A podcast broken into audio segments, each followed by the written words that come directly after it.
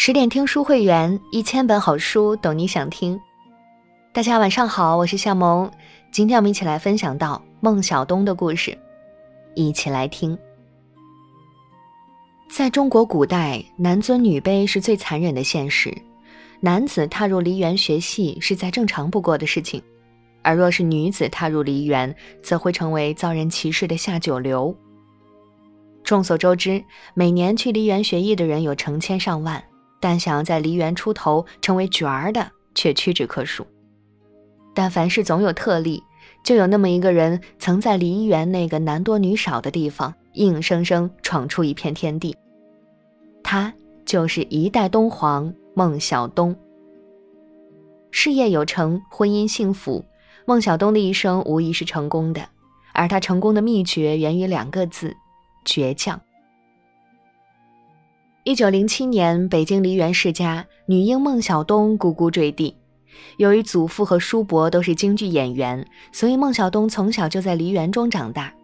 而且随着年龄的增长，她在戏曲上的天赋也逐渐显露出来。但仅靠天赋并不能成名，于是父亲找来了专业老师教她唱戏。每天早上六点，孟小冬要在城墙下对着城墙练口型，下午要学唱腔，学身段，到了晚上还要背戏词。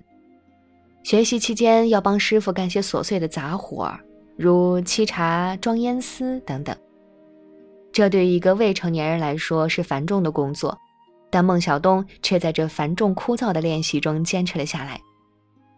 十四岁那年，他第一次在上海乾坤大剧场和众多名角儿同台，当时大家对他的评价是：扮相俊秀，嗓音宽亮，不带词音，在昆声中已有首屈一指之势。他终于一炮而红了。年少成名是把双刃剑，有的人因此洋洋得意，最终在诱惑中失去自我；有的人却异常清醒，深谙学如逆水行舟，不进则退的道理。孟小冬正是后者的代表。他深知自己练得还不够，于是决定走出眼前的舒适圈，去外面追寻更大的进步空间。十八岁那年，在上海戏曲界已经稍有名气的孟小冬，放弃了已经拥有的一切，毅然决然地离开上海，去往北京。孟小冬初到北京，便想拜京剧老生余叔岩为师，但余叔岩轻易不收徒弟，更不用说女徒弟了。无可奈何之下，孟小冬只好作罢。但天无绝人之路，就当他准备放弃时，上天再次给了他一个机会。一九三九年，余叔岩收了李少春为徒，孟小冬听到消息后，立刻请人帮忙推荐。余叔岩考虑良久，终于决定收孟小冬为关门弟子。进入师门后，孟小冬开始了噩梦般的生活。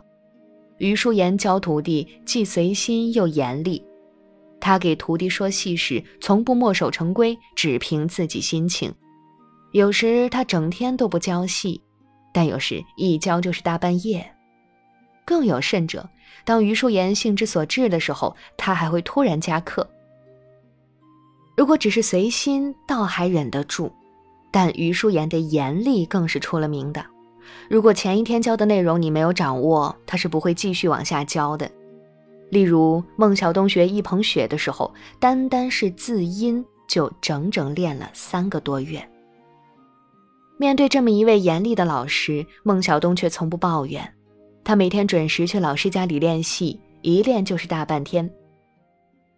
曾有人说，当余叔岩的徒弟必然要吃得了辛苦，耐得住疲劳，守得住寂寞。孟小冬的的确确做到了。他凭借自己对戏曲的热爱，在余叔岩门下学习了整整五年，风雨无阻。后来他唱的《搜姑救姑》成为京剧舞台上的广陵绝响，也为自己赢得了梨园东皇的称号。诗人萨迪曾说，事业常成于坚持，毁于急躁。面对艰苦困难的学艺之路，孟小冬凭着对京剧的热爱，一天天坚持下去。他坚信，只要不放弃，命运终会给你想要的。果然，孟小冬终成一代名伶。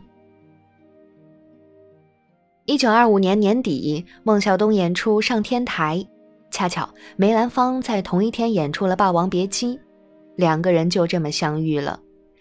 当时有人曾撮合梅兰芳和孟小冬共同出演《四郎探母》，两人演出后，剧坛曾一时轰动并传为佳话。久而久之，当梅兰芳重唱《四郎探母》时，总会邀请孟小冬一起演出。当孟小冬在舞台上扮演威武的帝王，而梅兰芳扮演活泼俏丽的少女时，戏迷们都为两人天衣无缝的配合喝彩不已，甚至还希望两人成为现实中的夫妻。两人的婚姻仿佛水到渠成一般。一九二七年，梅兰芳和孟小冬成为了夫妻。但他们不知道的是，婚后的考验才刚刚开始。梅兰芳和孟小冬结婚前已经有一正妻一平妻了。原配妻子王明华出身戏剧世家，但因为生病早已不管俗事。平妻福芝芳和梅兰芳出身同门，嫁人后便不再登台。身为一个女人，又怎么能容忍丈夫再有别的心上人呢？福芝芳坚决反对孟小冬进门，甚至不惜拿孩子来威胁梅兰芳。无奈之下，梅兰芳只好在别的地方安置下孟小冬，这个地方就是坠玉轩。本是妻子，却硬生生成了外室，倔强的孟小冬怎会甘心隐忍？但因为对梅兰芳的爱，她终究还是接受了这个事实。不过这件事也成为了孟小冬心中的一根刺。后来梅兰芳的伯母去世，梅兰芳在北平设立灵堂，孟小冬得知消息后，身穿丧服，头戴白花，打算去梅宅为梅兰芳的伯母奔丧。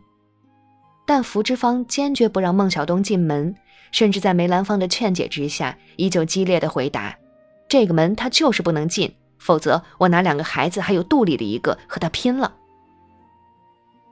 面对妻子的反对，梅兰芳只能无奈地对孟小冬说：你回去吧。对于孟小冬来说，这四个字无异于晴天霹雳。他终于明白了，梅兰芳不是不喜欢他，只是这份喜欢抵不过对家中两个妻子的爱，也抵不过旁人的舆论。这场不被尊重的爱情也该结束了。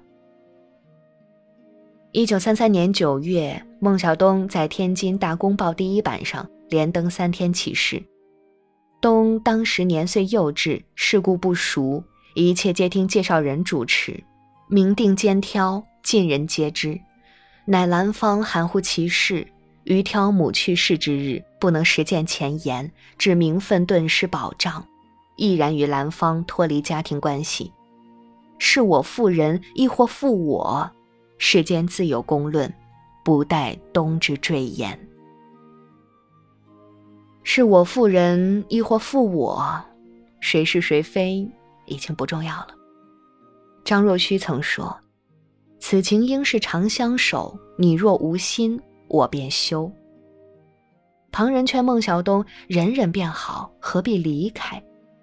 但于孟小冬而言，他并不是恋爱脑，爱情也永远不会是他生命中的唯一。他有他的骄傲和倔强，当年因为爱情在一起，当爱情散去时，我便离开好了。不受尊重的爱情，我又何必忍下去？倔强如孟小冬，在爱情里不会忍，不会缠。当爱情到来时，他会张开双手拥抱爱情；当爱情消散时，他也绝不挽留，毅然昂首向前，去过属于自己的生活。和梅兰芳分开后不久，孟小冬再次复出，距离上一次的登台虽已隔了七年，但这次复出依然吸引了很多喜欢他的戏迷。再次上台，孟小冬已获得了余派唱腔的精髓，表演方法更加精进，因此这次复出大获成功，许多人为之兴奋，其中便有杜月笙。杜月笙是当时上海滩的青帮大佬，被称为上海皇帝。在孟小冬刚刚成名的时候，杜月笙就喜欢他了。只可惜孟小冬没过多久就嫁给了梅兰芳，杜月笙只好放弃了这个念头。现在孟小冬离婚复出，杜月笙终于有了名正言顺追求她的机会。恰巧杜月笙的四夫人姚玉兰是孟小冬的师姐，也是她的结拜姐妹。姚玉兰知道杜月笙的心意，便想游说孟小冬做杜月笙的五夫人，但孟小冬却拒绝了。倔强如她，连平妻都不愿做，又怎愿意做小妾？面对孟小冬的拒绝，杜月笙仍不肯放弃，他对孟小冬关怀备至，百依百顺。当孟小冬想继续唱戏的时候，杜月笙更是给予了他很大的支持和帮助。在接二连三的柔情攻势下，孟小冬渐渐软化了，终于他松口，愿意和杜月笙在一起。没过多久，杜月笙的身体日渐虚弱，孟小冬在他身边无怨无悔地照顾了他十年，从未计较过名分。一九五零年，杜月笙准备移去香港，所有人都忙着准备行李。这时候孟小冬问了一句：“我跟着你去，算丫头，还是算女朋友呢？”杜月笙听到这话，愣了一下，紧接着便开始操办起他和孟小冬的婚礼。在这个最难的年代，他却愿意倾尽全力给他一场最豪华的婚礼。杜月笙对孟小冬的爱很少说出口，却把他的爱意藏在日常的每个细节里。结婚那天，杜月笙虽然生病了，但还是穿戴新衣，礼节隆重地迎娶孟小冬。而一向淡情冷意的孟小冬，在这一天露出了难得的笑容。前往香港后没多久，杜月笙的病情愈发严重了。弥留之际，孟小冬守在他的床榻前，对他承诺此后绝不登台演戏。失去了最爱的人，戏又演给谁看呢？此后孟小冬深居简出，不登台，不唱戏，也不吊嗓子。晚年他移居台北，终年七十岁。孟小冬的一生是倔强的一生，他说自己不愿为妾，就绝不给人做妾。他说自己不再唱戏，余生便从未唱过。一言九鼎，或许是倔强的另一个名字。宋代诗人郑思肖有诗云：“宁可枝头抱香死，何曾吹落北风中。”孟小冬这一生如同冬日的梅花，在艰苦的环境中，依旧展露出最真实、最美丽的自我。倔强不是不明事理，而是一种生活态度。